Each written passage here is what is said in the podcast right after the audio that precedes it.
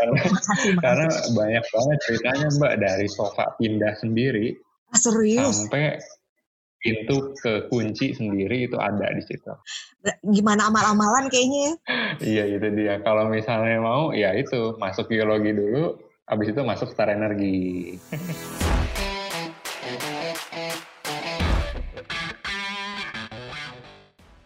Ketemu lagi dengan saya di acara Bincang Santai Teknik Geologi Usakti. Pada kesempatan kali ini kita akan ngobrol dengan salah satu praktisi yang sudah cukup lama nih berkecimpung di bidang energi terbarukan. Katanya-katanya, 40 persen cadangan dunia energi ini adanya di Indonesia. Kita mau ngobrolin apa sih? Oke, untuk mempersingkat waktu, kita langsung hadirkan saja narasumber kita, Mas Adi atau Mas Ignatius Primadi. Selamat datang, Mas. Halo, selamat datang, Mbak. Eh, selamat datang jadinya saya yang jadi hostnya. Apa kabar, Mbak Mira? Baik, baik. Oh, terima kasih banyak yeah. atas waktunya ya, Mas. Mungkin bisa say hello juga dengan uh, pendengar yang ada di sini. Oh, Oke, okay. halo uh, semuanya. iya.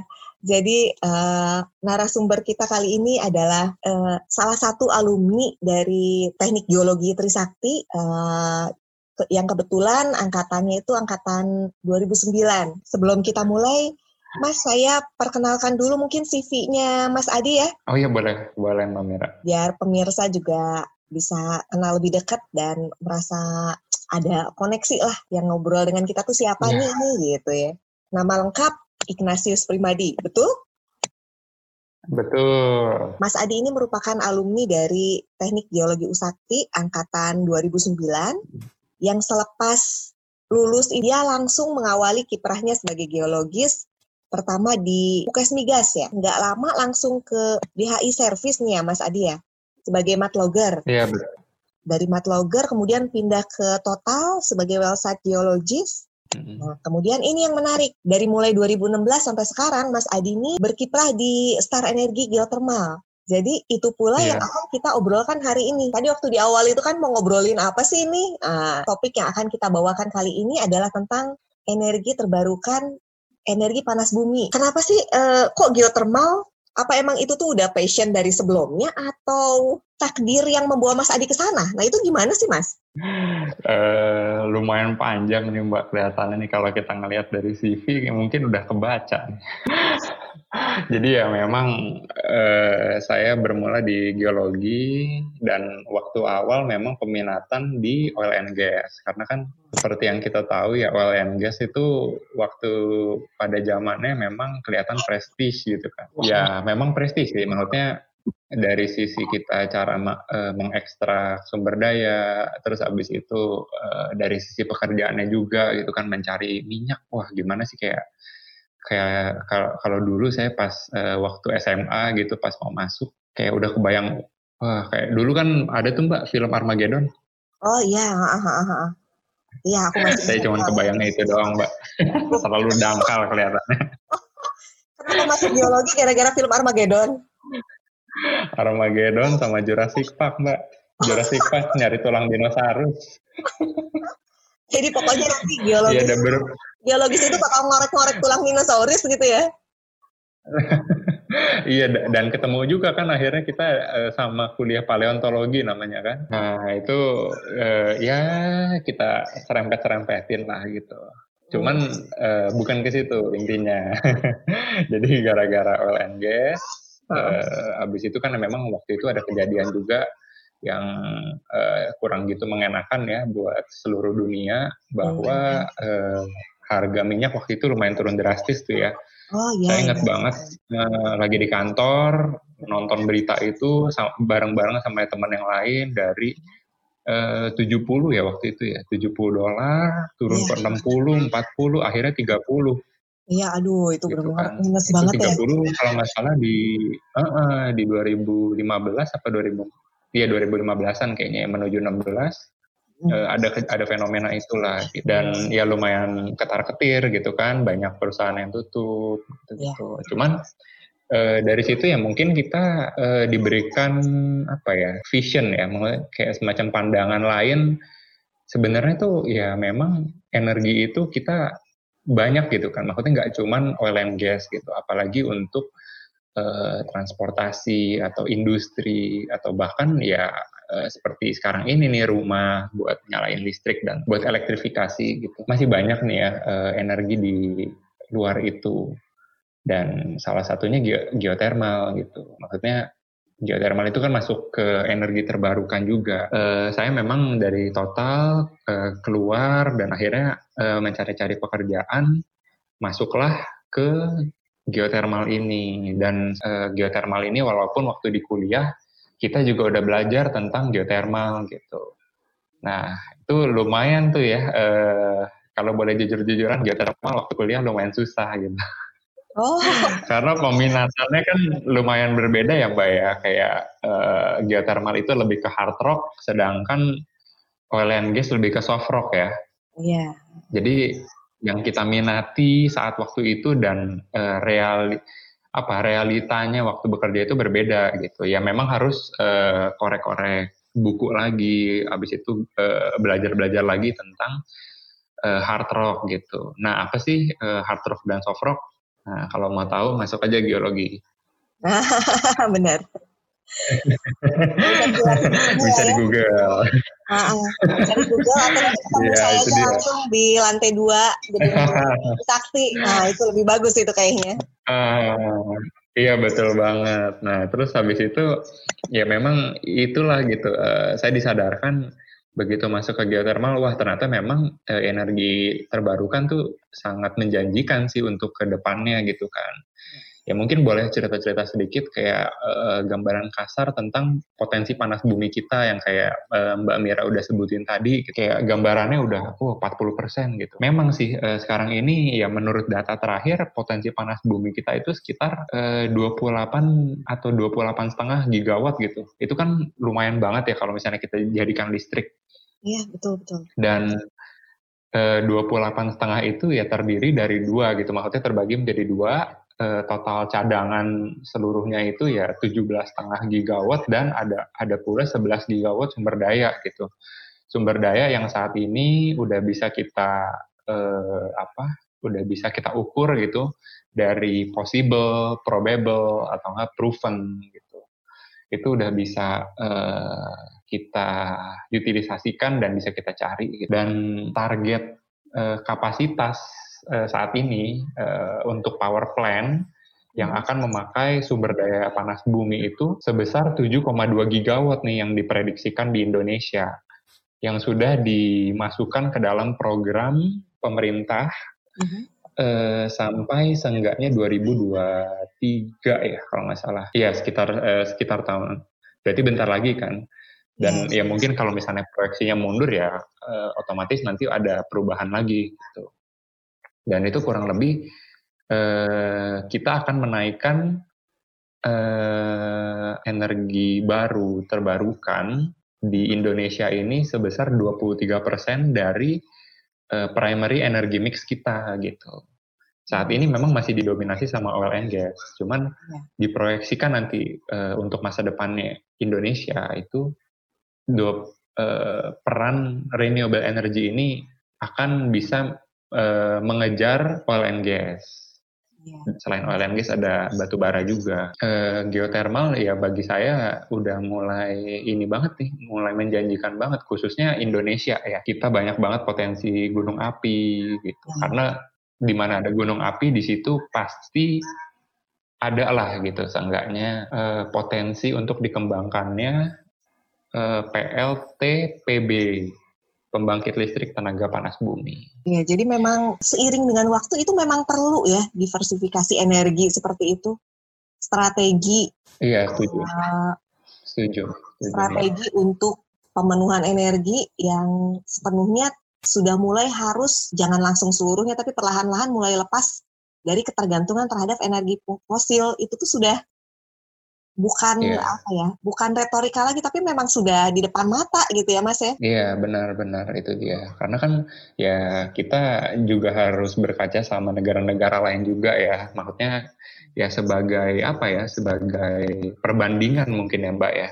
Yeah. Jadi kita juga bisa uh, ngelihat lah sekarang kan media udah terbuka dengan luas, kita bisa cari-cari sendiri, kita bisa memprediksi sendiri. Cuman ya tentunya harus pakai dasar saintifik sih ujung-ujungnya. Cuman ya maksudnya secara gambaran kasar ya kita udah bisa menebak lah gitu. Uh, future ini tuh masa depan ini tuh kita ke arah mana sih sebenarnya. Ya, Jadi gitu. uh, kenapa geothermal? Karena memang energi ini yang prospek sebagai alternatif energi di masa depan Terlebih lagi karena yeah. program dari pemerintah tadi ya Mas ya, pada akhirnya kelak hmm. akan butuh banyak bioscience atau mungkin orang-orang engineering yang memang lebih banyak di bidang geothermal ya. Iya, betul sekali.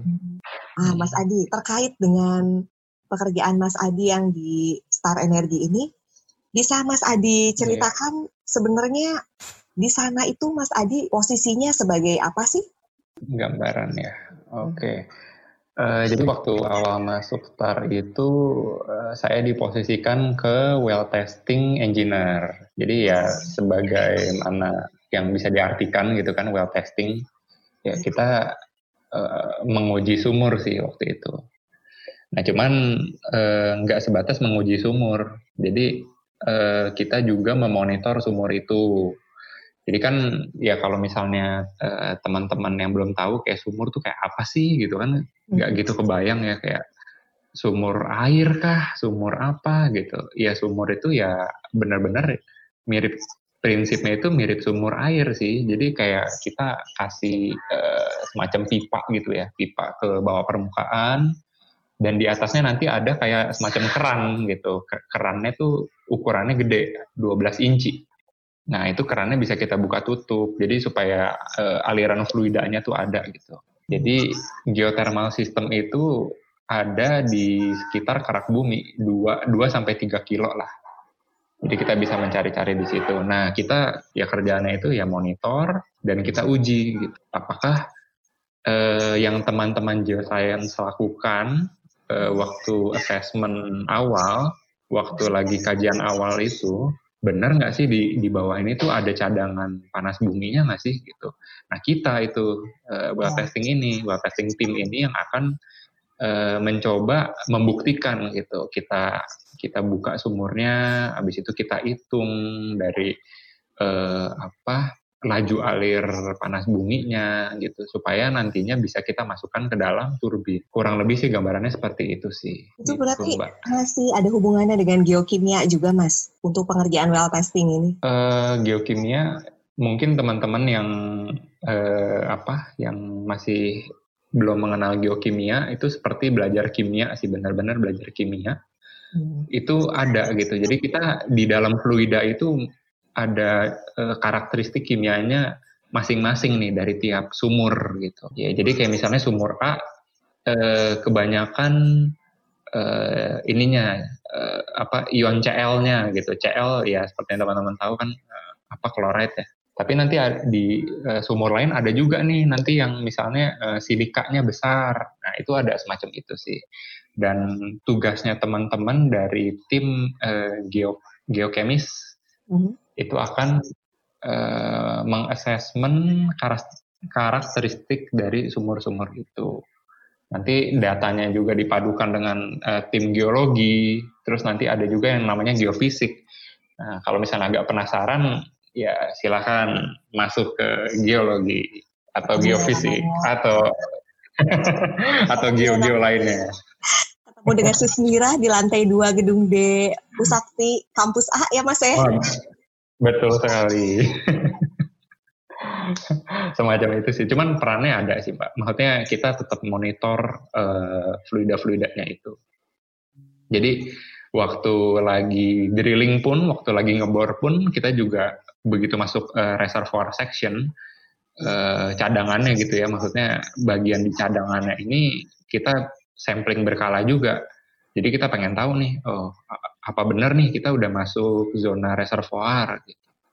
Yang rata-rata yang biasa dicirikan dengan ya kalau misalnya sumur sumur dua fasa itu uh, eh, CL-nya tinggi, kalau satu fasa ya uh, low CL semacam itu sih. Jadi uh, kalau yang saya tangkap dari Mas Adi tadi uh, ranah dari well testing ini Berarti sebenarnya dia luas ya, dari mulai eksplorasi luas. sampai monitoring juga dia. Oh kalau monitoring memang itu job desk-nya well testing.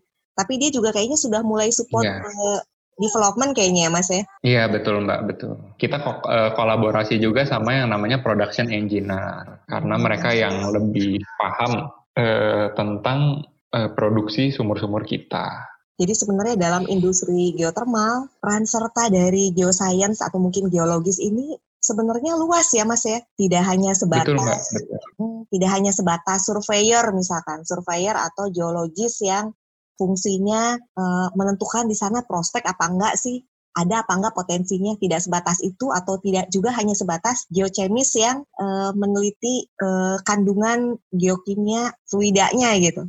Tapi ternyata juga ada iya, irisan-irisan yeah, lain yang bisa apa?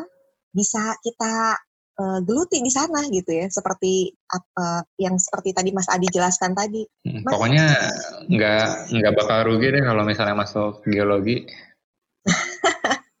nggak bakal rugi karena basic science-nya itu kita udah punya ya tinggal aplikasinya. Betul, Mas, kalau misalkan lapangan, apalagi wayang windu, saya kan kebayangnya gunung ya. Gunung. Nah. Nggak mungkin nih Mas Adi nggak pernah dapat cerita-cerita yang macam-macam di sana. Ayo ngaku. Wah, itu lumayan, Mbak. Ada mistiknya nggak sih? Pernah nggak kamu yang tidur. Gitu?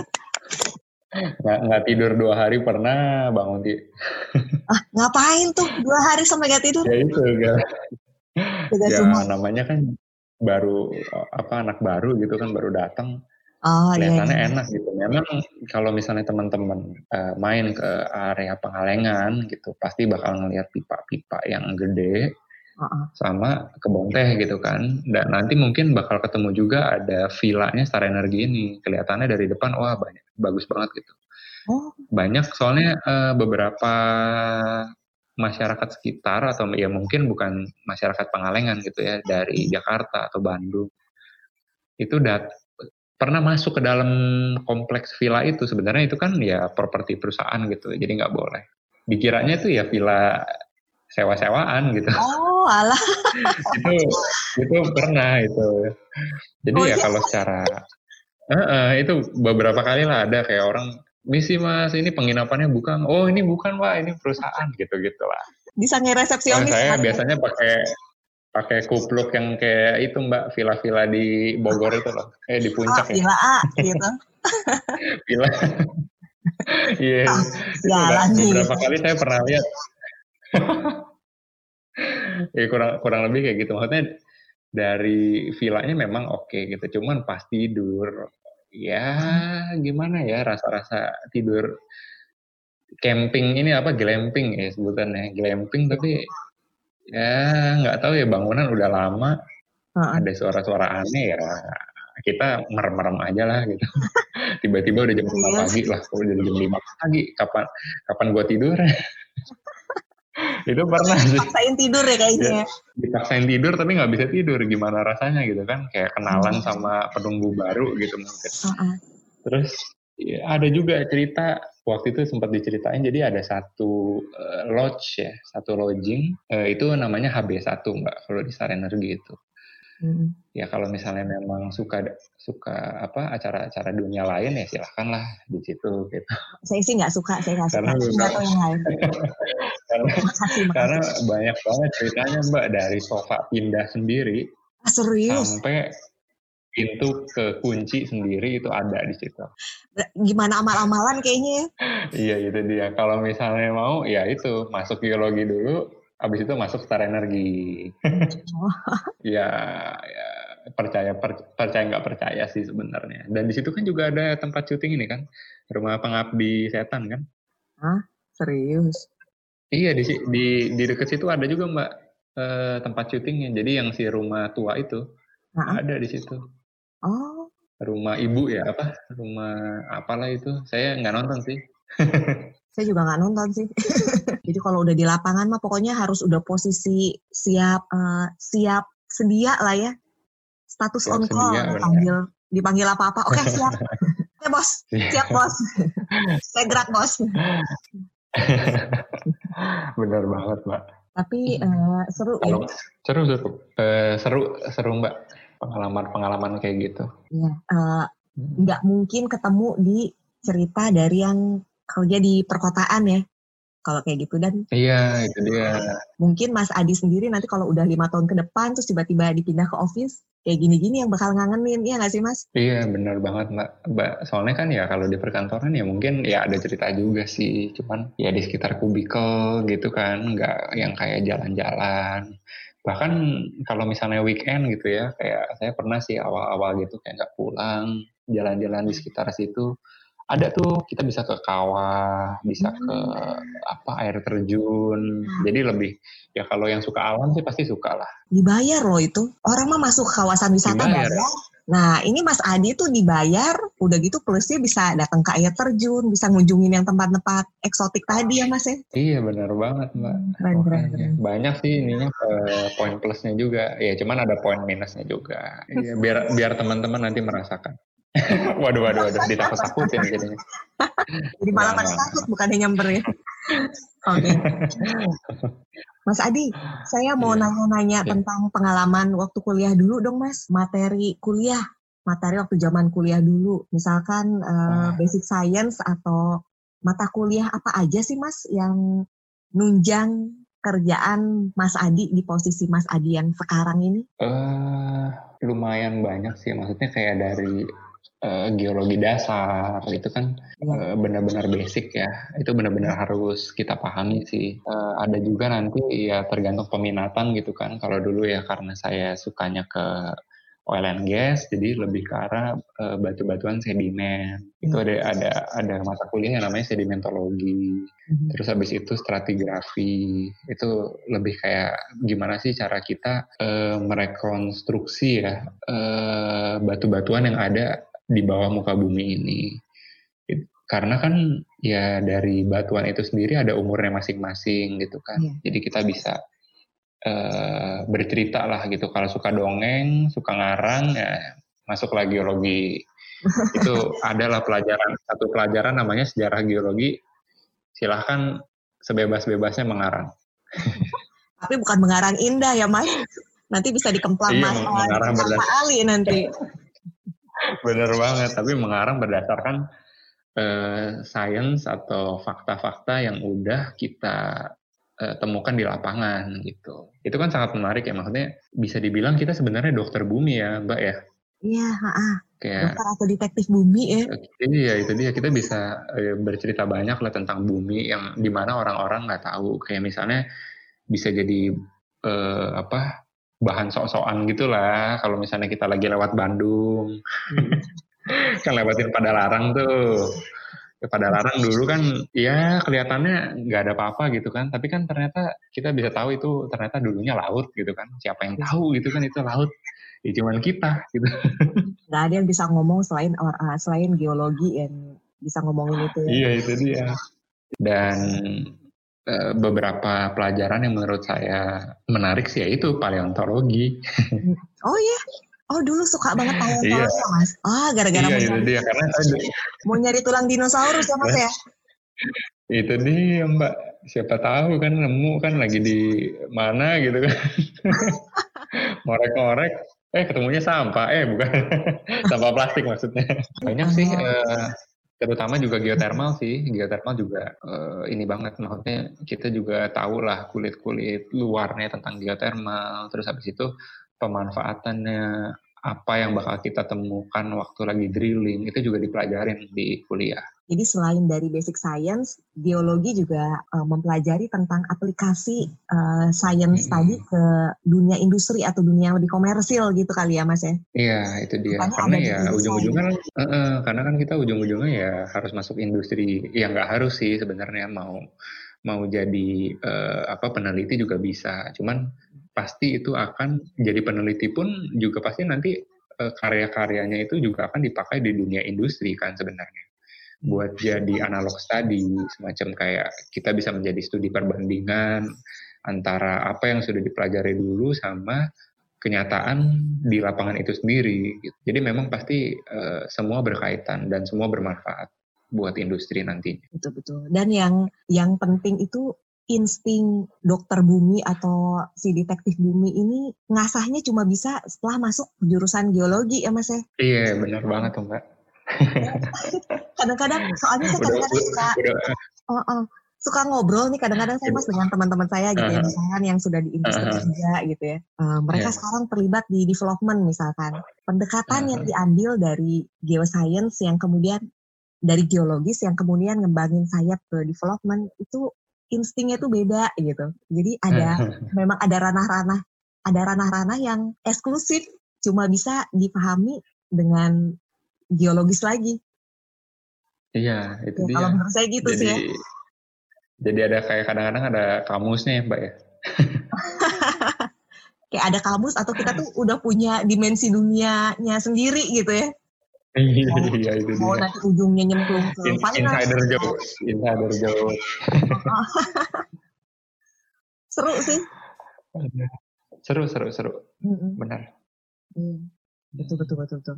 Ah, terus uh, Mas, Uh, kalau misalkan saya presentasi ini tentang soft skill dan hard skill, sebenarnya yeah. begitu kita sudah memasuki industri, kalau kita presentasikan akan lebih besar yang mana sih mas presentasinya? Hard skill yang kita punya atau soft skill yang kita latih dari pas zaman kita kuliah dulu? Iya bekerja itu kan kita nggak tahu ya di mana ya. Apakah kita memang di dunia geologi lagi atau mungkin nanti uh, teman-teman ada yang berubah pikiran gitu. Itu kan sesuatu yang kita tidak bisa kontrol sih sebenarnya.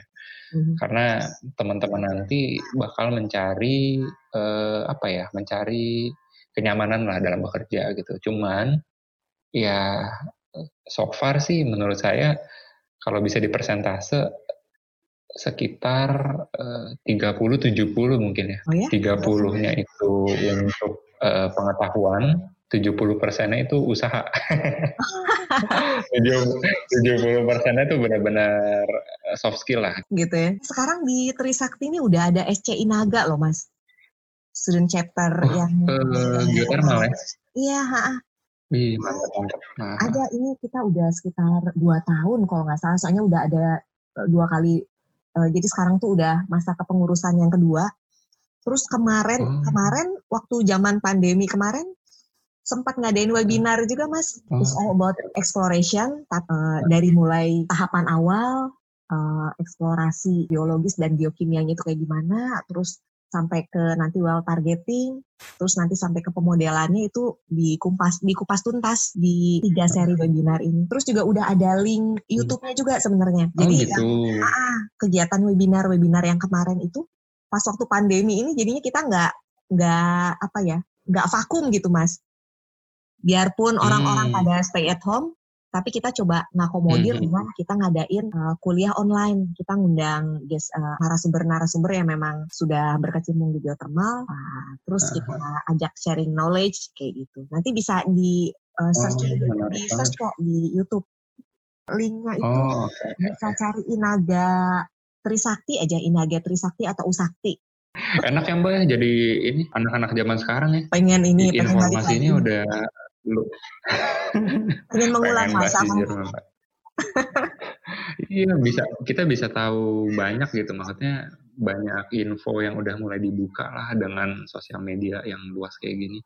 Iya betul betul dan alhamdulillah hmm. di Trisakti juga kita sudah menjembatani itu gitu kita sudah memfasilitasi itu. Nah Buat yang memang tertarik untuk eh, dengan dunia geotermalan ya tadi bisa berkunjung ke akun YouTube SC Inaga Trisakti tadi.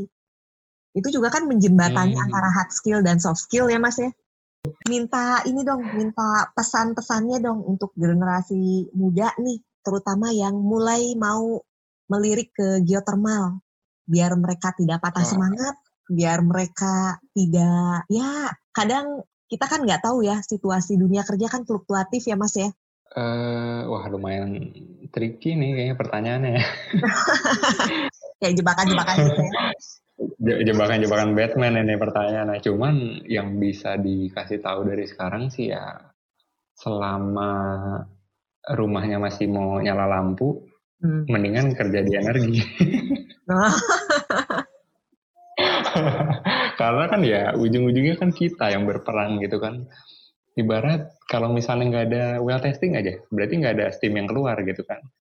Nggak oh, ada steam yang keluar, turbinnya nggak jalan. Turbinnya nggak jalan, mati lampu dong. Oh. ya semacam itu sih. Uh, lebih ke arah situ apa ya lebih ke uh, skill-skill lah yang kita dapatkan itu ya sebisa mungkin di digali terus waktu kuliah lebih ke apa ya knowledge kita lah gitu jangan kayak waktu kita udah masuk kuliah itu langsung mikirnya yang wah uh, begitu lulus nih pasti uh, duitnya gede nih misalnya gitu kan. Hmm. Ya kita lebih berpikir ke gimana cara kita memperkaya diri kita itu ya, jangan dari sisi itunya dulu gitu, tapi kita dari sisi pengetahuannya dulu kita kayakan karena itu yang akan menjadi modal kita untuk berkecimpung di industri energi gitu. Kayak sekarang mungkin ya ada aja gitu kan yang udah lulus tapi agak susah uh, dapat pekerjaan gitu. Ya mungkin Eh, coba-coba pekerjaan itu kan apa ya nggak nggak cuman kayak sekali sekali uh, lamar langsung dapet gitu kan. Ya, ya mungkin itu di situ di sisi soft skill kita juga seberapa uh, gigih kita mem, uh, memperjuangkan pekerjaan yang bakal kita dapat nantinya. Dan juga lapangan pekerjaan ini kan luas. Geotermal itu luas nggak cuma di iya. Indonesia tapi bisa di luar juga gitu ya bukan apa ya bukan jadi nggak nasionalis sih. Cuman itu kan kesempatan juga gitu. Yang di mana setelah kita menimba ya bisa aja kita lamar-lamar nih di Indonesia nggak dapet. Begitu di luar kita dapet. Wah hmm. itu kan sangat mana ya sangat senang banget gitu. Iya. contoh-contoh lapangannya ada di New Zealand di Filipina di Iceland. Benar-benar negara-negara yang wow banget gitu kan. Iya. bahkan di Amerika sendiri di Italia itu banyak banget gitu eh, lapangan-lapangan geothermal.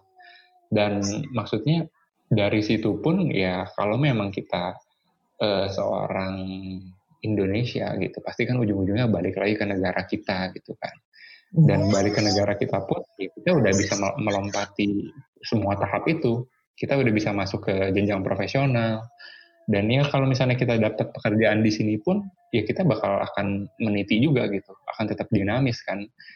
Apalagi eh, lapangan Indonesia itu kan luas gitu kan, maksudnya lapangan geothermal di Indonesia itu ya sangat bervariasi. Ya kita bakal dapatnya ya dari kuliah, dari mana lagi gitu.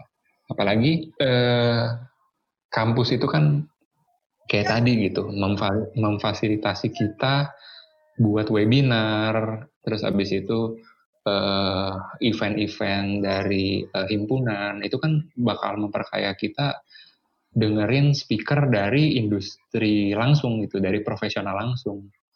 Itu wah itu udah sangat uh, begitu kita udah punya bekalnya, udah kita tinggal terapin di mana aja, mestinya nggak takut sih.